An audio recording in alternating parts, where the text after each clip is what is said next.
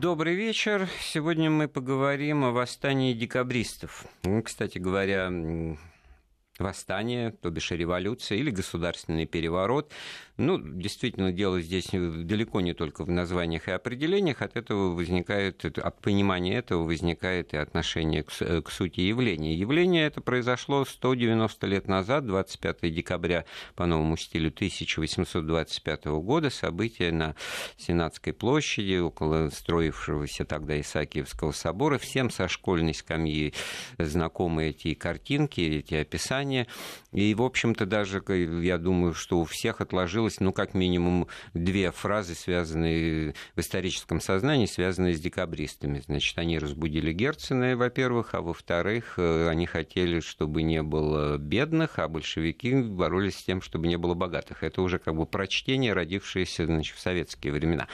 Все это я говорю, смотря на нашего гостя. У нас в гостях Юрий Сергеевич Пивоваров, академик Российской Академии Наук. Юрий Сергеевич, приветствую вас. Добрый вечер. Ваши вопросы, уважаемые радиослушатели, ваши рассуждения на тему декабристов, все, что вы хотели бы, так сказать, уточнить и узнать по этому поводу, звоните, телефон 232 15 59, код Москвы 495, смс-сообщение присылайте на номер 55 33 со словом «Вести» в начале корреспонденции. Наш WhatsApp 8 903 170 63 63. Для современников, Юрий Сергеевич, был вопрос в том, как это назвать, потому что очень многое зависит вообще в понимании истории от, от того, как, так сказать, явление обозначивается, какими словами это все, так сказать, описывают. Я постараюсь, ну, насколько я смогу, конечно, ответить на этот ваш вопрос, но сначала хотел бы вот подхватить э, такую эстафетную палочку у вас, когда вы говорили, что с детства, с юности мы что-то о них знаем. Знаете, огромную роль, конечно, для последних поколений сыграл фильм «Звезда пленительного счастья». Это совершенно изумительное кино. И это такое завершение строительства мифа о великолепных декабристах, о благородных, там, о страдальцах и так далее а также очень важно, но это скорее в узкой интеллигенции, тем не менее очень устойчиво. Э, знаете, э, в конце августа 1968 года, после того, как наши войска вошли в Чехословакию, выполняя свой интернациональный очередной долг, значит, э, несколько человек наших диссидентов, Наталья Горбаневская, Павел Литвинов и другие, вышли на Красную площадь, к лобному месту с лозунгом «За нашу и вашу свободу». Это старый лозунг еще, да? Из 19 ну, века. времен польских революций, ну, да, ну, да, ну, да, да, царской России. И незадолго до выхода кому-то из этих людей пришел, то ли это была те, запись магнитофонная, то ли пересказали написанное недавно стихотворение э, Александра Галича «Петербургский романс», э, где были строки э, так, в конце этой песни – можешь выйти на площадь, хочешь выйти на площадь, смеешь выйти на площадь в тот назначенный час, да, это стало таким паролем для интеллигенции. Ну, это вот типичный пример вот прочтения да, под да. Бёрстонова, под э, современность, конечно, под свои конечно, конечно. ситуации. Иначе, конечно, историю трудно воспринимать, чисто академически, как конечно, бы абстрагируясь конечно, от конечно. того, что есть. И тем не менее, в этом смысле вот очень интересно было бы понять вот э, замыслы самих участников, как они к этому пришли, мотивы. Вроде бы здесь все открыто и банально. Увидели Европу, армия победителей, э, но с другой стороны, да, или вот два поколения непоротых дворян, так сказать, и вот вам результат. Бунт против власти организуют не те, кто ею угнетается, так сказать, не народные массы, не Стенька Разин и Емелька Пугачев, а как раз вот благородные дворяне, офицеры, офицеры, люди богатые, люди просвещенные, чего им не хватает в этой жизни, непонятно. Кстати говоря, в упомянутом вами фильме там есть сцена, где Ливанов, играющий молодого Николая Первого, значит, Баталову, играющему Трубецкого, говорит, mm. князь Трубецкой, такая фамилия, что, куда, зачем, вы что, с ума сошли? Ну, как раз это такая, такая легенда сладенькая, потому что э, до этого в России сто лет, в XVIII веке и в начале XIX были сплошные дворцовые перевороты, и практически никто не приходил на трон, минуя переворот, да. Мы сейчас не будем обсуждать, почему так произошло, но так было. И, конечно, по форме это был еще один дворцовый переворот, вернее, он был очень похож на попытку дворцового переворота. По содержанию Разумеется, здесь прав и Герцен, и Ленин. Да, мы помним, да, что вот декабристы разбудили Герцена, Герцен развернул революционную агитацию. Угу. Ленин здесь все очень точно пишет. Э, значит, и э, это, конечно, была попытка революции.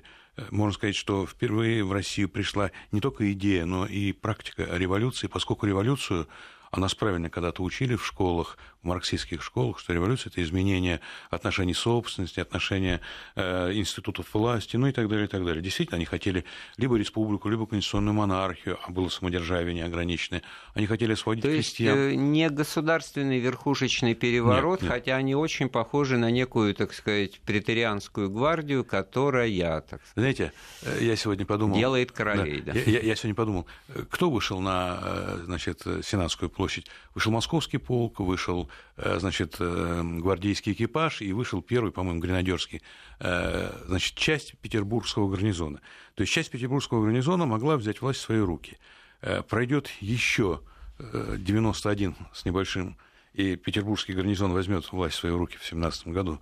То есть э, по форме и революция, я имею в виду как раз сейчас э, революцию февральскую, когда ну, да. гарнизон перешел на значит, сторону Государственной Думы. Вот. Но это, конечно, это была попытка революции. Но э, с декабристами возникает и миф революции. Здесь Герцен сыграл огромную роль, который поэтизировал, мифологизировал декабристов.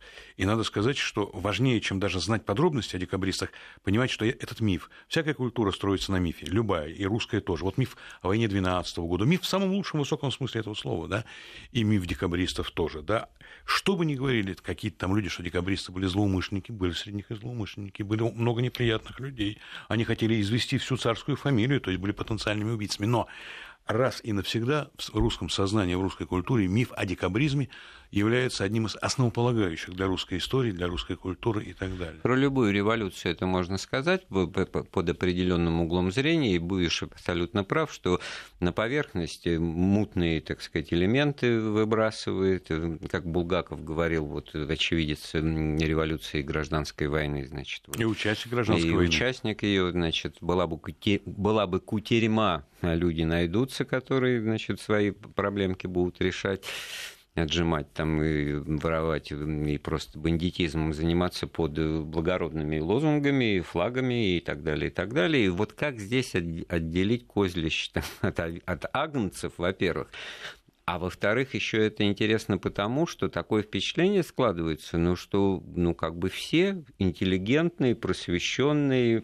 и т.п. и т.п. люди в ту пору, они как-то все были вот либерально настроены, да что там говорить, сам государь Александр I был очень либеральным, реформаторски настроенным и воспитание, и образование получившим человеком, и смотрел на все это сквозь пальцы, и все это при нем как раз зрело-зрело и созрело. Да? И да, и нет, и да, и нет, потому что после победоносной войны, Великой войны, Отечественной войны, э, власть не пошла на углубление реформ. Что-то делалось, какие-то проекты писались, но не пошла а наоборот, то, что называется таким необязательным словом, как реакция, как реакционные настроения, они усиливались.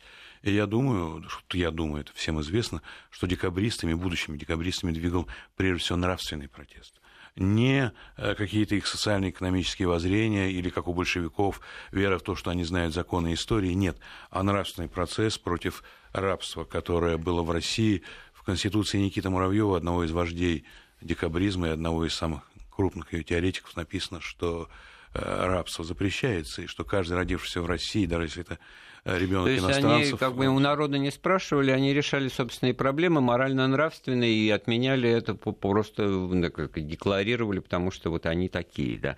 И у них они не могут жить вот... Знаете, ну революционеры вот, вообще у народа никогда не спрашивают. Они э, считают еще, себя... Еще один аргумент в пользу того, что это была попытка революции. Да. Юрий Сергеевич, нам звонят, интересно все это слушать. Да. Дмитрий, добрый вечер. Здравствуйте, Андрей да. и Юрий Сергеевич, наступающего вас Новым годом. Спасибо. Юрий Сергеевич, два вопроса к вам. Скажите, пожалуйста, я услышал тоже на, на эту тему по одному телевизионному каналу, что историк рассказывал, что якобы декабристы хотели устроить, устроить по, если, бы они бы убили царя, те, те, те зверства, но, но типа того, что оставили ли, ли большевики там расстрелы и прочее, значит, вырезание там звезд на коже и прочее. Насколько это правда? И второе, возникает один вопрос. Вот царь Александр I умер, не умер, там ушел там в странники и прочее. Три недели России без власти. У меня до сих пор возникает один вопрос. почему Николай I, который все-таки вступил на престол, три недели медлил, и почему он никак не мог, вот, допустим, первого или второго, там умирает Александр I, почему сразу нельзя было 3 числа, хотя знаю точно, что есть письмо, по которому Александр I передает власть не Константину, не Михаилу, а именно Николаю. Вот почему Николай три недели медлил и не мог взять престол? Вот два вопроса, если можно. Спасибо, Большое Дмитрий. спасибо, здоровья. Спасибо вам. Да, ну начну со второго вопроса. Э, значит, Павел I, отец всех этих упомянутых вами э, царей и великих князей, э, обнародовал такое учреждение об императорской фамилии в 97 году, 5 мая, по которому устанавливался порядок престола наследия от отца к старшему сыну. У Александра II не было никакого сына, никаких мальчиков. У Александра I. У Александра I, я говорил, да. Значит, тогда должен был быть Константин. Но Константин не хотел. Во-первых, он боялся, что убьют, как его отца Павла. Во-вторых, он был женат таким браком, который юридически исключал... Ну, как будто дело в Англии вообще происходит. Кто бы на это обратил? Не-не-не, подождите, подождите. Это, это не смешно. Значит, э, Константин отказался от престола и уже не мог наследовать престол из-за факта своего, своей женитьбы на особе не царского королевского рода. Значит, соответственно, это переходил Николай. Они обо всем договорились, потому что Александр первые последние годы чувствовал себя плохо. Но никому не сообщили, все сделали втихаря. Это вообще была такая манера тогда. Вот, и поэтому, когда Александр I умер, все общество ожидало, что должен быть Константин. А Константин был в Варшаве. Значит, туда скакал все время Михаил по прозвищу Рыжий. Значит, туда-сюда возил письма. Э, и Николай упрашивал, чтобы Константин все-таки сел на престол. Николай боялся, он, он не был готов к этому морально, он не готовился. Его, кстати, не обучали специально, как Александра первого и других царей. Э, вот отсюда возникла такая заминка, и э, ею воспользовались декабристы. Они ведь вообще 14 декабря дата случайная, будущий декабрист полковник Ботеньков, который жил в доме у Спиранского, а они метили Спиранского в первые лица правительства своего, он дал команду будущим декабристам, вернее, информацию, что 14 декабря будет присягать гвардия, будет присягать двор, будут иностранные послы, поэтому это случилось именно 14 декабря по старому стилю. Но заминка была вот по каким причинам. Теперь, что касается зверств. Э, декабристы были очень разные, их нельзя всех вот одной краской. Э, да, там был такой человек Павел Пестель, один из самых ярких людей – безусловно, выдающийся ум, храбрец, участник войны и прочего. Он написал такую будущую программу развития России, которую назвал «Русской правдой», по аналогии с русской правдой киевского времени, то есть такой свод как бы законов, предписаний, там действительно планировался жесточайший такой режим, в 20 веке их называют тоталитарными. Но насчет вырезания звезд и прочего, ну, это сказки какие-то, хотя вот этот пестелевский вариант действительно Россию из такой самодержавно-крепостнической, далеко не свободной, вообще бы завел в такую вот, знаете, в тюрьму в страшную. Но вот этого не произошло. А вы смотрите, Юрий Сергеевич, лютеранин, немец, богатый, можно даже сказать, богатейший человек, Пестель, да, значит, выступает с программой такой вот, в общем-то, неудивительной, все гайки закрутить, значит, порядок навести, уверен, много бы, так сказать, поклонников и сторонников уже на этих декларациях бы получил, особенно сейчас.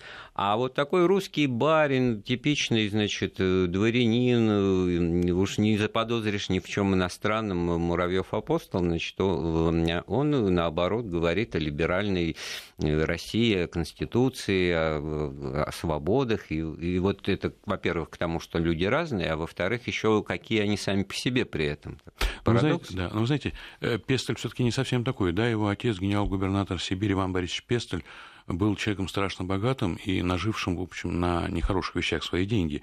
Но Павел Иванович Пестель, он такой был, подобие римского героя, подражал. Он был честным, благородным, такой античной личностью. Знаете, да? Э, губернатор-коррупционер, как бы, к сожалению, неудивительно, да, по, по разным временам. А то, что сын неуспешный продолжатель дела и удачный бизнесмен на этом, а такой подчеркнутый, так сказать, э, немсдоимец и прочие, более того, революционер, тоже, тоже редкость. Это вот в этом смысле, ну, эпоха вот других людей порождала. К тому же Пестель был человек, это был политик настоящий. Я не говорю, что это хорошо или плохо, но он умел играть в разные политические игры и в хорошем и в плохом смысле слова. Но вы знаете, э, что вы не говорите о Пестеле, о нем лучше всего сказал поэт Давид Самойлов. У него есть стихотворение «Пушкин, поэт и Анна», где он говорит такие слова «Шел русский брут, во след ему следил российский гений. Вот это такой русский Брут, понимаете? Брут тоже был не идеален, не очень удачен, но вот такого типа человек, программа его страшная. э, он хотел унифицировать всю Россию, русифицировать. Лютеранин хотел все русифицировать, все оправославить, хотя вот сам лютеранин, да и вообще даже не верующий, он по крещению лютеранин. Э, но у него была одна очень сильная вещь в его программе – он решил отменить крепостное право примерно так же, как сделали это в 1861 году. То есть половину земель передать в общину, не в частную собственность, а в общину крестьянскую, а половину земель оставить у помещиков, для того, чтобы помещики ну, не были совсем разорены и не устроили свою контрреволюцию. И вот я это называю вот систему Пестеля деспотизм с гарантиями или гарантийный деспотизм. Гарантированный. Да, гарантированный деспотизм. Что касается Никиты Муравьева, то он наоборот, он давал программу без гарантийной свободы. В России ограниченная монархия. В России, что вообще потрясающе э, тогда было, двухпалатный парламент, в России федерализация, все на 13 держав, так сказать, штатов или земель. Ну, но, в общем-то, но, да, но, здраво, здраво. Да, да. да, здраво. Но вопрос с землей каким образом решался? А вот каким образом он решался. Каждый двор получал две десятины земли, остальное оставалось у помещиков две десятины земли – это сдохнуть в русских это очень мало, да. да. И в этом смысле Барин сильно ошибался. Это безгарантийная свобода. Но должен вам сказать, что две эти модели стали установочными для России после этого времени. Вот я начинал жить в условиях гарантийного деспотизма, а потом прожил какие-то годы в условиях свободы без гарантий. Вот. И, к сожалению, Россия пока еще не выработала модели гарантийной свободы, понимаете? Ну, больше вот какие-то вещи очевидные, конечно, интересуют. По ряду причин это все вопросы об иностранном влиянии, участии. Вот из Республики Татарстан нас спрашивают, как вы думаете, события в декабре 1825, ну и события 17 года происходили с помощью извне, знак вопроса, Артем Казань. Но про 17 год это отдельный большой разговор, а с декабрем вот 1825 все-таки интересно, насколько вот это влияние эм, Запада сказывалось и напрямую или все-таки только опосредованно? А, а декабристы и были Западом. Они принадлежали к этой европеизированной культуре. Петербург был не менее европейским городом, чем Лондон и Париж в те времена. Эти люди говорили по-французски между собой. Значит, влияние Запада вот в таком пошлом смысле слова, что кто-то кому-то дал денег или какие-то шпионы, ну, у историков нет ни одного документа, подтверждающего это. Это вообще было невозможно. Все было гораздо страшнее, да. если, так сказать, я, этого я, бояться. Я да, вам должен сказать, что и февральская, и октябрьская революция – это все на сто процентов дело нас самих. И вообще я не хочу, чтобы у меня отнимали мои великие революции, хотя я к ним плохо отношусь, но это мои великие революции, это мой великий ужас. И моих великих декабристов при всем ну, к ним Есть в, в этих рассуждениях какой-то отголосок комплекса неполноценности, я тоже это всегда как бы вот улавливаю интуитивно, потому что ну что же там, это англичанка пресловутая гадит, как будто это вот та самая гувернантка, которая, значит, нависает над детьми, играющими в песочнице, и всех, так сказать, то ли ссорит, то ли, то ли мирит, то ли приказывает так или эдак, так сказать, из-под но вы знаете, я хочу сказать, что влияние было, только оно в другом было. Дело в том, что начало XIX века – это всякие заговоры, подпольные такие организации, очень часто офицерские, иногда удачные, иногда неудачные по всей Европе. И, безусловно, они сверяли свои часы по европейскому вот, времени. времени. Здесь же ведь не, не, не обойти молчанием разговор о том, что а как вот это масонство пресловутое. Все же, получается, были масонами, а что это такое? Очень много, так сказать, будоражит умы людей, ну, которые, так сказать, интересуются историей, вот наличие вот этого, так сказать, антимира, в котором как бы все и составляется. Да, и тогда очень легко и все ответы, так сказать, рождаются. Они все были масонами. Ну, вы знаете, в сегодняшнем русском сознании, русском языке слово «масон» почти бранное. Особенно, когда оно усиливается жидомасон.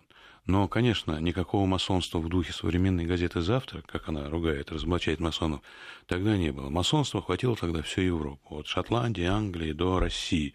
Это описанные в «Войне и мире» Пьер Безухов вступает. Все крупнейшие государственные деятели, включая декабристов, были масонами и царями входили, выходили. При... Александр запретил деятельность масонских лож, видя в них такое вот разлагающее влияние, но масоны сохранились.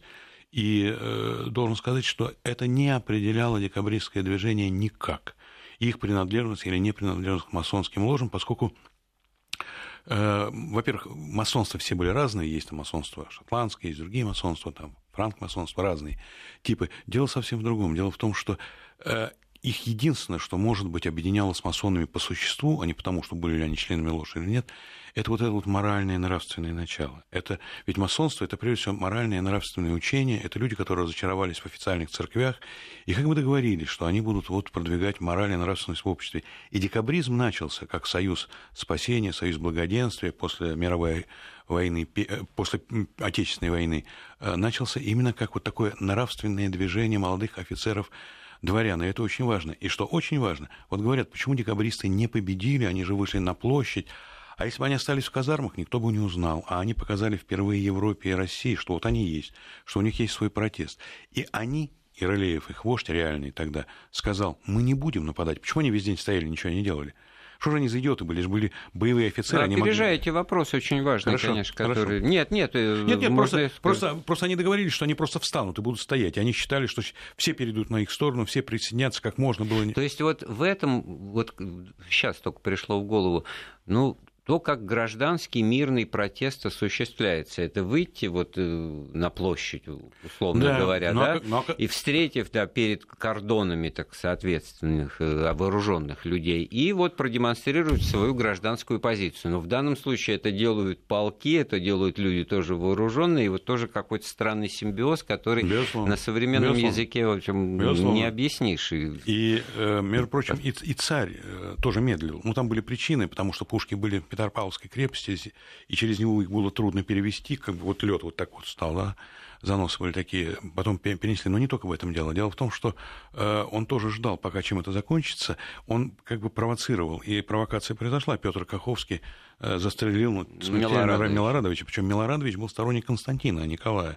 Это и сподвижник Суворова, и Кутузова. Это ну, герой Отечественной да, войны. Вопросов нет, да, это был генерал-губернатор войны, генерал-губернатор. Очень трудно мне было бы, немножко перебиваю, вмешиваясь да. Э, коллегам сербам из Югославии в свое время объяснять, вот, как бы, так сказать, великие люди в русской истории, значит, э, югославской природы, да, вот Милорадович, и, и, и, и убивает. Как, почему? Вот это было в Советском советские времена, и одна коллега э, просто вот такой, ну, можно сказать, ляпнул. Он говорит, ну как же, он же был царский сатрап.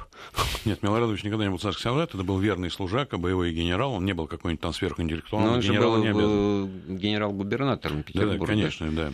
Вот, но вопрос заключается в том, что, ну, что не все так благостно. Вот Рылеев так, да, есть другая вещь. А как они вывели московский полк? Они обманули, они сказали, Ура, Константин, ура, Конституция. А Конституция кто такая? Это жена Константина. Солдаты же этого не понимали. Дальше. По-прежнему цареубийца, идеи цареубийства сохранялись. Причем не только самого Николая, но и всей его семьи. То есть и молодого, маленького тогда будущего Александра II освободителя. То есть здесь была и вот такая еще линия. Да, он 18 -го года, ему было тогда 6-7 лет. Да. Ну да, понимаете, это было вот тут очень... Так и самому царю было 29 лет всего лишь, так сказать. Вот, правда, и декабристы были в общем, примерно такого же возраста, около этого возраста. Вот это тоже очень интересно и многое должно бы объяснить. Люди одного поколения, одного жизненного опыта, одной закалки и, в общем-то, по большому счету одних и тех же представлений там, о, о власти не, не было абсолютно никакой, так сказать, надежды, попытки ну, как-то встроиться со своим протестом вот в новое царствование, потому что кто его знает, что Николай I он таким окажется, или уже было понятно, что он за политик. Хотя вот, видите, три, неделю мялся, так сказать, и, в общем, как бы не очень себя проявил. Нет, но то, что он человек жесткий, то, что он человек мстительный, э, то, что он такой военный человек, это было ясно всем заранее. Его хорошо знала гвардия, не любила. Вот. Но это не значит, что я, я к нему отношусь очень по-разному. В нем было и много и сильных качеств, и слабых. Вот. Но дело не только в этом. Дело в том, что они давно уже планировали 1 января 26 года э, попытаться пойти на переворот. Э, и только лишь вот смерть э, Александра ускорила эти события. Кстати, декабристами их стали называть позже. Их не называли. Еще интересная вещь, что ряд умнейших людей России, который дружил с ними, не, не пошел в декабристское. Ну, Пушкин, как известно, да? Ну, вот я выскажу такую тоже ну. версию по, по полулегендарную, мифическую, что, ну, значит, ну, за Пушкиным не заржавеет, он же все разболтает, они как бы и не брали его в серьезное дело, как бы отчасти и, и им дорожа, так сказать, а потом ну, жизнь покажет, что и убеждения Александра Сергеевича политические были достаточно достаточно консервативный. Ну да, у Пестеля были вообще какие Так что тут, вот, знаете, э, он, если бы не, как бы вот не, если бы приехал, он выехал, как известно, э, он ведь потом сам Николаю Первому сказал на коронации в Москве, э, где Николай его как бы простил, что он был бы на площади с товарищами, но не поддержал Чадаев, от, а отказался Грибоедов, князь Вяземский, это умнейшие люди России, они не вошли в декабрьскую. И потом очень интересно, что сам Михаил Михайлович Спиранский, то он как бы, получается, сам того не желая, мог и там, и там да, оказ... сад... оказывался, так а, сказать. Ну, конечно, они его ученики в прямом смысле, потому что он создал. То есть вот тем, кто не в курсе, надо напомнить перед небольшим перерывом в нашем разговоре, что Спиранский, отец значит, реформ Александровских, не состоявшихся во многом, он мнился декабристами как руководитель будущего правительства, а в результате Николай I назначил его руководить судом над ну, декабристами. Ну, формально не он руководил, но фактически он, конечно. Я напоминаю, у нас в гостях Юрий Сергеевич Пивоваров. Мы вернемся в студию через несколько минут. Я напоминаю, наш телефон 232 15 59, код Москвы 495. СМС-сообщение мы принимаем на короткий номер 5533 со словом «Вести» в начале корреспонденции. WhatsApp 8 903 170 63 63. У нас в гостях Юрий Сергеевич Пивоваров, академик Российской Академии Наук. Мы говорим о декабристах. 190 лет назад восстание декабристов произошло в Петербурге. И вот нас спрашивают как раз по WhatsApp. В истории, как известно, нет сослагательного наклонения. Но все же, как бы выглядела сегодня Россия, если бы декабристы захватили власть? Э, направление, потому что что значит? Всегда есть верь каких-то возможностей, да? Но не упрись наши в декабре 41 в октябре, в ноябре 41 под Москвой. Ну, взял бы Гитлер Москву, что было бы? Наверное, что-то другое. А мы вот уперлись, вернее, наши предки. И ничего этого не было. Ну и так далее. Э, более того, есть варианты, которые вот сегодня не побеждают, а через 50 лет они становятся реальными. Вот Андреевич говорил, что реформы Спиранского, которые не осуществились, да, в царстве Александра I почти нет а уже в царстве Александра II и Николая II полностью, да. Так что... Вы знаете, вы вот э, на... не просто вот э, это так, а вот это в свою очередь вопрос порождает. А вот то, что это с таким опозданием всегда происходит, потому что отменять крепостное право надо было не в 61-м, там, а в 31 году, а Столыпину начинать реформу там не в 1906-м, там, а, соответственно, в... вот так вот так, с этим опозданием. А потом выясняется, нам ну, не хватило вот столько-то времени для мира ну, особенно столыпинские вот эти вот преобразования. Так а сказать. Знаете, э, позволю себе с этим не согласиться, хотя я хотел бы, как бы, чтобы вы были правы, но позволю себе с этим не согласиться. Спиранский излагает план своих реформ в первое десятилетие царствования Александра I но провести их одна бюрократия не могла. Нужен был обязательно союзник общества. В России тогда общества не было. Был свет, но общества не было. Ну Когда да, единственный пилось... европеец в России это правительство очень хорошо, плюс декабристы. Да, как да. так получается. Нет, это очень интересно, что плюс декабристы. Наоборот, даже Пушкин, гениальный Пушкин, не только поэт, но и мыслитель, гениальный Пушкин, говорил, что правительство единственный европейец, но в его словах это единственный хороший, правильный модернизатор и так далее.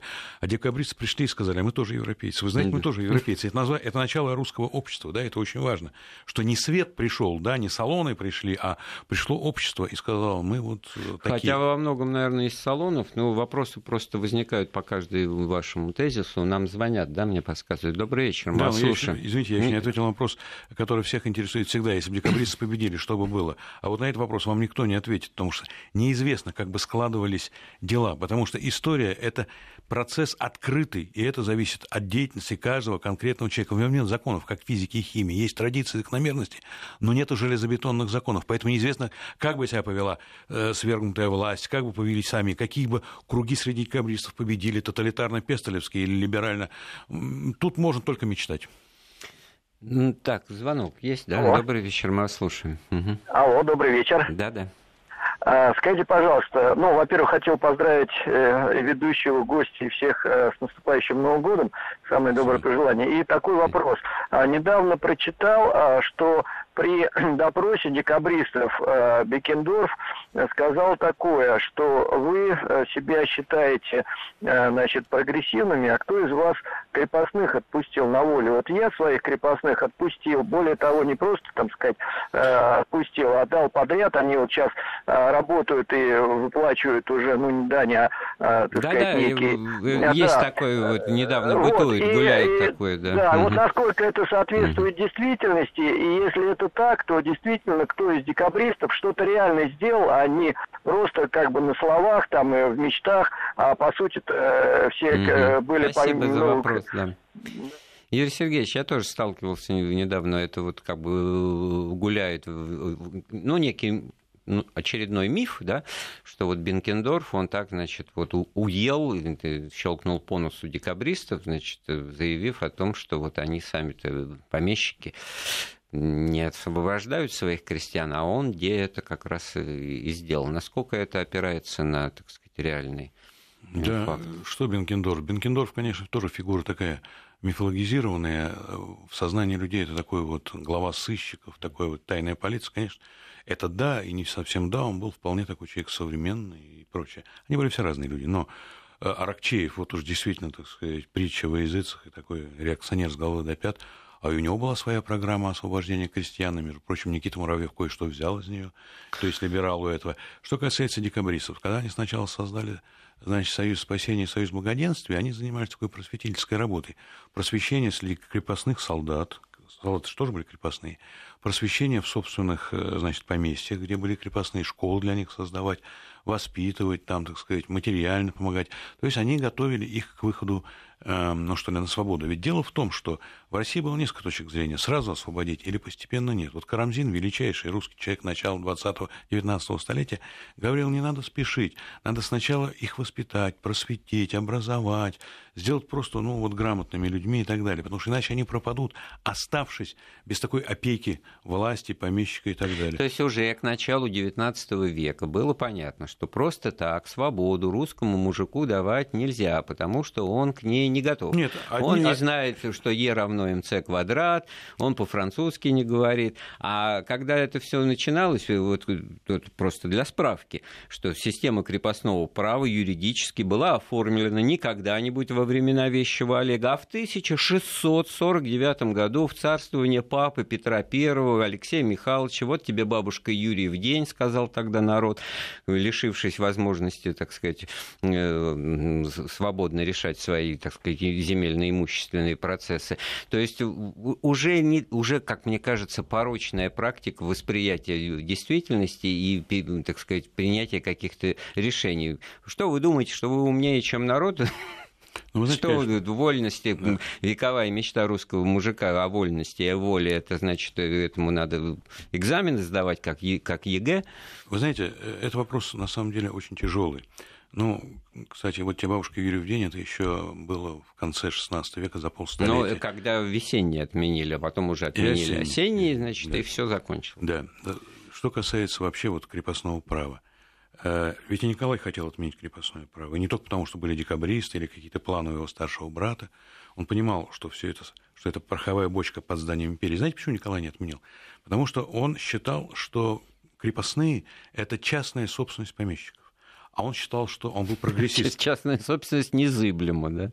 А она незыблема и основа прогресса. У Герцена замечательная статья «Крещенная собственность». То есть первая собственность в России частная возникает, это вот эти крещенные православные мужики. Это было все очень сложно. И при Александре II шли страшные споры, а как же освобождать землю и без земли, а почему крестьяне имеют право на землю, а почему дворяне имеют право. Пока великий Юрий Самарин, славянофил, не нашел формулу, только тогда сумели освободить. Это вообще дело было непростое. И поэтому мудрые люди, как, например, славянофил Иван Киреевский, Карамзин, говорили, надо осторожно. Главное, что вопрос был внутренне решен, что это надо делать, потому что иначе Россия никуда не пойдет. Потому что понятно, что она не может мириться Я вот забыл, кто именно из э, больших людей, князь Долгоруков, придя однажды к Александру, сказал, ну хорошо, вот я помещик, я барин, у меня есть частная собственность. Если это моя частная собственность, но могу я ею распорядиться по, по собственному усмотрению, то есть отпустить своих крепостных на волю? Вот это-то право у меня должно быть. И тут Александр задумался сказал, да, наверное, давайте тогда вот придумаем какой-то указ о возможности вот отпускать на волю, и вот указ о вольных э, землепашцах появился. Ну, указ вот о вольных землепашцах, причем нет, он при Александре Первом появился еще. Ну, при Александре, да, я про даже, него и говорю. Это даже и в «Войне и мире» описывается все там, все рассуждения там, князя Балконского по этому поводу и так далее. Вот. Но вот все-таки возвращаясь к этому вопросу, что Бенкендорф, декабристы и так далее, э, дело в том, что и декабристы, и Бенкендорф – это было все одно и то же общество. Это были одни и те же люди, которые вчера были близкими друзьями, сегодня разошлись. Кто-то не пошел с декабристами по темпераменту, по, там, не знаю, боязни. Ну, что говорите, Юрий Сергеевич, мы знаем эту фо- фо- формулу жизни, социально близкие, социально далекие, по советским временам родившиеся. Они все были социально близкими. Бенкендорф, Пестель, Трубецкой и прочее. Но при этом, значит, э, все-таки ну, серьезная жестокая расправа, и это не отменяло следование букве и духу закона, суд, дознание. Тут интересная выплывает подробность. Почему-то все эти масоны, тайное общество, убежденные люди начали друг друга просто ну, современным языком говоря сдавать и и что это? Этика была другая? Вы знаете, это раз спрашивают, надо правду отвечать. Вы знаете, да? Э, вы знаете ну, во-первых, не все все-таки, там, скажем, Михаил Лунин нет, было еще несколько таких. Другие думали так, что если мы все расскажем, и администрация, царь все это запишут, обдумают, поймут, они поймут, как мы правы. Да? Была где-то, наверное, и трусость, и пытаться спасти себя, была какая-то, может быть, болтливость и так далее. Но вместе с тем, вместе с тем, надо все-таки представлять себе, какими бы европейскими они ни были, но отношение к верховной власти, оно все-таки было таким достаточно сакральным, если угодно, даже у этих людей, и не только тогда в России. Вот сейчас трудно себе представить, но, скажем, во Франции даже уже XIX век, когда Бурбоны, так сказать, пали, и вообще там были всякие революции, по-прежнему народ считал там королей целителями и так далее, то есть такая вот сакральная власть какая-то. Я думаю, здесь был богатый комплекс всего, но главное, думаю, двигало то, что мы проиграли, но мы расскажем, что мы хотели сделать, может быть, вы У сделали. меня вопрос очередной созрел, но мне подсказывают, что нам Сергей звонит. Давайте за те полторы минуты, что у нас до перерыва есть, э, дадим слово слушателю. Сергей, добрый вечер, пожалуйста. Добрый вечер. У меня такой вопрос. Вот вы сейчас говорили про просвещение крестьян.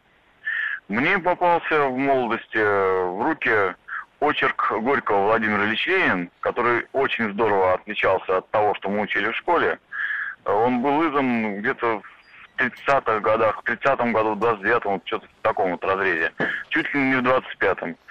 Э, Горький там описывает, и этого не было у нас, в нашем очерке, Э, какой-то, по-моему, первый съезд крестьян, э, которых разместили в Зимнем дворце. Сергей, побыстрее, пожалуйста, ну, у нас 20 да, секунд быстрее. буквально. И он э, акцентирует внимание на том, что крестьяне не пользовались, например, туалетами Зимнего дворца, а пользовались э, а, какими-то дорогими известно. вазами, э, хотя канализация работала исправно.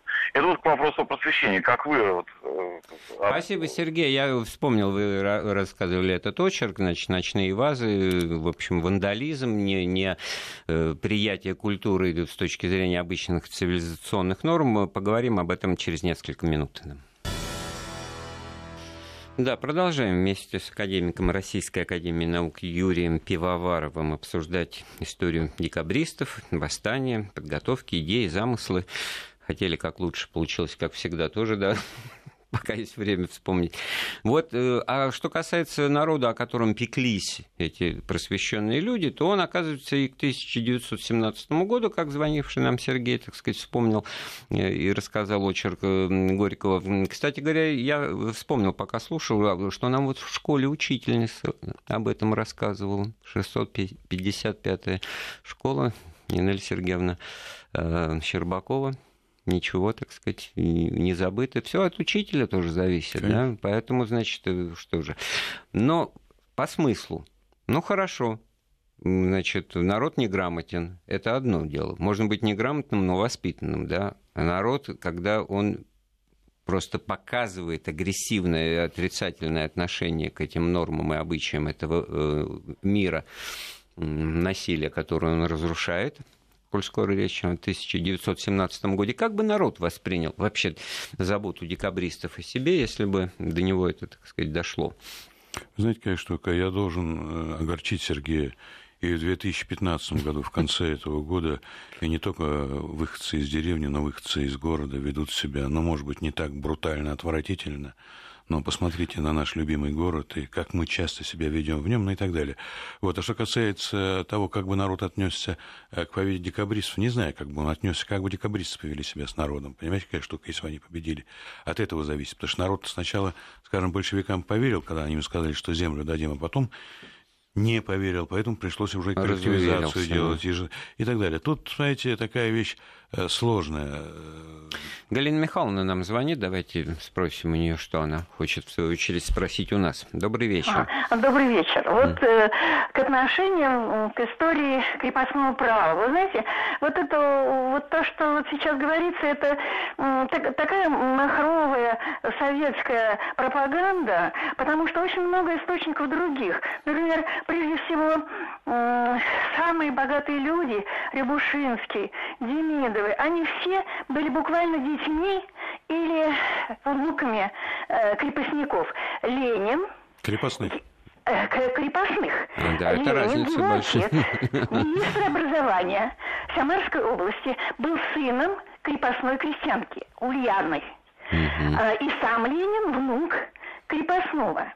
Крепостные дети так вы хотите что сказать, что это, э, слава богу, и лучше, и может быть даже подумать о том, не вернуть ли сейчас? Да нет, об этом зачем так, Катя? Зачем уж так прям сразу резко голову Нет, ну, э, Галина Михайловна, у нас ну, очень мало времени. Говорите, да. можно пересматривать. Это угу. махровая, какая-то э, пропаганда. Хорошо, вот у нас наконец-то Мы... обвинили в пропаганде. Вы знаете, про... вы знаете отмена крепостного. пропаганда махровая. Знаете, я почувствовал себя сразу неожиданно счастливым человеком, хотя настроение было плохое, вообще-то декабрь, там света нету, а потому что меня все обвиняют в антисоветизме. Вот впервые в такой радикальной форме форме я пропагандой советской занимаюсь. Вы знаете, никакая не советская пропаганда. Я, э, Иван Ильич Цветаев, отец Марины и создатель музея известного, э, Корнилов, Деникин, да масса еще других людей вышли из деревни. Ну и что из этого? Ну и что из этого? Вот именно а, что вышли. Если да. бы они, оставшись в деревне, стали такими же богатыми, такими же независимыми и такими же известными. Секундочку. Вот же о чем дело. Но история Демидова другая, а Рябушинский вообще из старообрядцев, это совсем другое дело. А я вам просто могу сказать про свою семью. Мой отец, который родился в 15 году и крепостного права не знал, в деревне родился его мать Серафима Ильинична. Она вообще всю жизнь она меня воспитывала, она была всю жизнь неграмотным человеком, абсолютно неграмотным, совершенно забитым человеком, хотя она уже даже не видела крепостного в права. В этом же проблема русскому человеку надо участь поменять свою. Вот не то, что на роду написано, и в этом, так сказать, находить, э, подниматься, а какой-то социальный лифт, какую-то лесенку сословную. Вот феодализм такой после Петра предполагал. За храбрость крепостной крестьянин и солдат мог стать офицером, почему бы ему храбрость не проявить, и так далее, и так далее. Обучился, получил грамоту, уже, так сказать, чин, звание, все. Социальные Ведь... лифты пересказываем. А смысл-то в том, чтобы... А почему крестьянинам нельзя остаться и на этом деле богатеть и процветать? Вы Бизнес развивать, вы знаете, вы знаете, слово. Вот ведь вы знаете, в связи с крепостным правом, я вспоминаю, что величайший русский историк и мыслитель Василий Васильевич Ключевский считал, что вот то, что не произошла отмена крепостного права, как вот Андрей хотел пораньше, это и есть причина всех горести и так далее. И могу вам сказать биографически, в декабристском восстании участвовали два моих прадеда – Александр и Петр Беляевы, офицеры значит, экипажа гвардейского. Э, и эти люди, они попали, один по четвертому, другой по седьмому разряду был, потом они выжили, вышли и так далее. И в воспоминаниях старший Александр с предисловием Леонида Льва Николаевича Толстого писал, что все десятилетия они думали о том, как действительно решить проблему крепостного права, потому что они, в отличие от нас, горожан, вот я уже горожанин, я плохо понимаю, знаю деревню, они же были помещиками, то есть они видели реальную жизнь, они сами отчасти, как это написано там у Толстого, Николая Ростов, они жили этой жизнью. И они понимали весь ужас этого, всю беспросветность этого, бесперспективность. И это никакая не советская пропаганда. Это действительно правда, это страшная проблема русской истории, крепостное право. Евгений нам звонит. Добрый вечер, мы вас слушаем. Добрый вечер.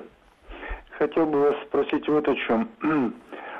Вот известно есть э, афоризм такой, что э, значит, делают э, изменения все романтики, а пользуются потом негодяи всеми этими достижениями.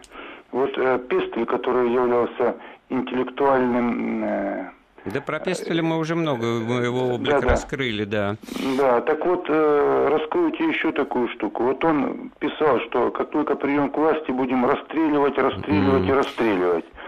Вот, э, Евгений, связи... да, мы на этот вопрос отвечали в начале программы, и не знаю, стоит ли последние четыре минуты. Он не писал Во-первых, так. он так не писал. Он говорил о необходимости жесткой диктатуры, он говорил о необходимости господства тайной полиции там, угу. и прочее, прочее. Я вот скажу, что почему-то в одном случае, значит, это очень, так сказать, ну, побиваемо, мы сокрушаемся, мы негодуем, там, а в каком-то другом, не буду называть имена, они всем прекрасно понятны, о ком идет речь, мы это дело приветствуем и говорим, что вот этого человека на вас нет, вот вот он бы тут порядок бы и сейчас навел и задним числом и так далее. Вот это вот двойной стандарт. Возвращаясь да. к теме разговора, да. Да, ну, кстати, по поводу mm. романтиков и негодяев. Mm. Это не так, конечно, потому что реформы Александра II делали никакие не романтики и негодяи, это были великие реформы, да, делали просто умные, знающие люди. Да, То ну... же самое Витта, Столыпин и так далее.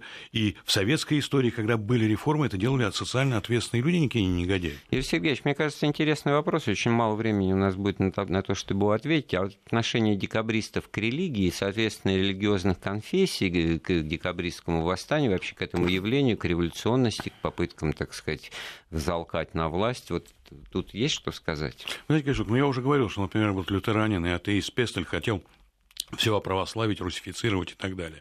Кто-то из них был вполне, так сказать, э, традиционно церковно верующий, кто-то по моде того времени был таким вот прохладное отношение к религии. Там были совершенно разные люди. Но то, что они не были вообще холодные и прохладные, это были горячие люди, и им двигал нравственное, религиозное, на самом деле, чувство, даже тех, кто, может быть, официально отходил от религии или был прохладен внешне. Э, поэтому я бы скорее сказал, что это был такой нравственно-религиозный порыв в русской истории. Вот скорее именно с, с религиозной составляющей, потому что таких вот воинствующих атеистов, так сказать, просветителей, а 18 век нигилистически уже состоялся, и там ну, не просматривается это, в общем, как, бы, как позиция, да? Да? уже на каторге там, конечно, люди э, вернулись, что ли, в религию, это уж точно. Да, это вот э, абсолютно точная вещь.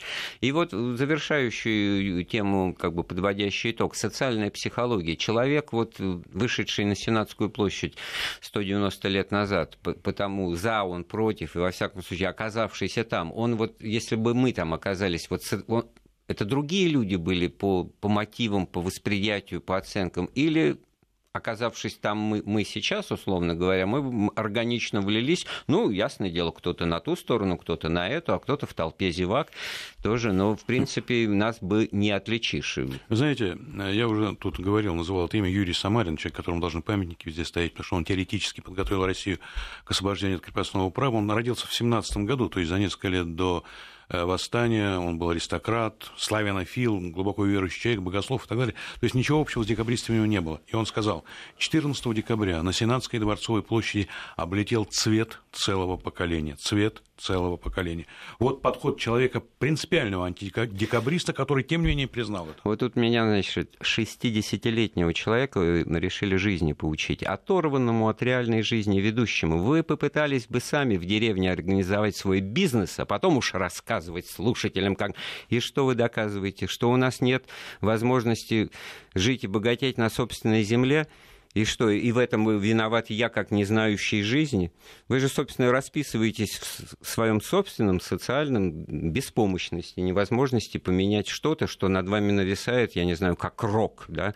А много ли а вокруг стран на свете, в которых, ну, условно говоря, государства победивших крестьян, государства, из которых выросли люди, начинавшие как крестьяне, детей своих уже отправлявшие в университеты, бизнес, бизнес, против на знаете, основе знаете, частной фермерской собственности. Вы знаете, после да? большевистского уничтожения крестьянства, да. российского, российского в широком смысле, не только русского, угу. вообще сейчас трудно что-то говорить о деревне, трудно там что-то делать. Потому что такой каток прошелся, как ИГИЛ. И в этом смысле, это, конечно, мы все э, про одно и то же э, говорим, и, и порой, значит, э, взаимные претензии довольно странно, как это от Галины Михайловны. Мы позвучали Почему? с Новым годом ее и всех, кто нас слушает, поздравляем, да потому что, в принципе, вот правда-то она одна, да, и пути ее достижения различные, а все остальное, как бы оно не маскировалось, это неправда, и история это только подтверждает. У нас в гостях был академик Юрий Сергеевич Пивоваров. Большое спасибо вам, что вы пришли. С спасибо. Новым годом и всех Новым. остальных. И программу подготовил Андрей Светенко. Всего доброго, слушайте Вести ФМ.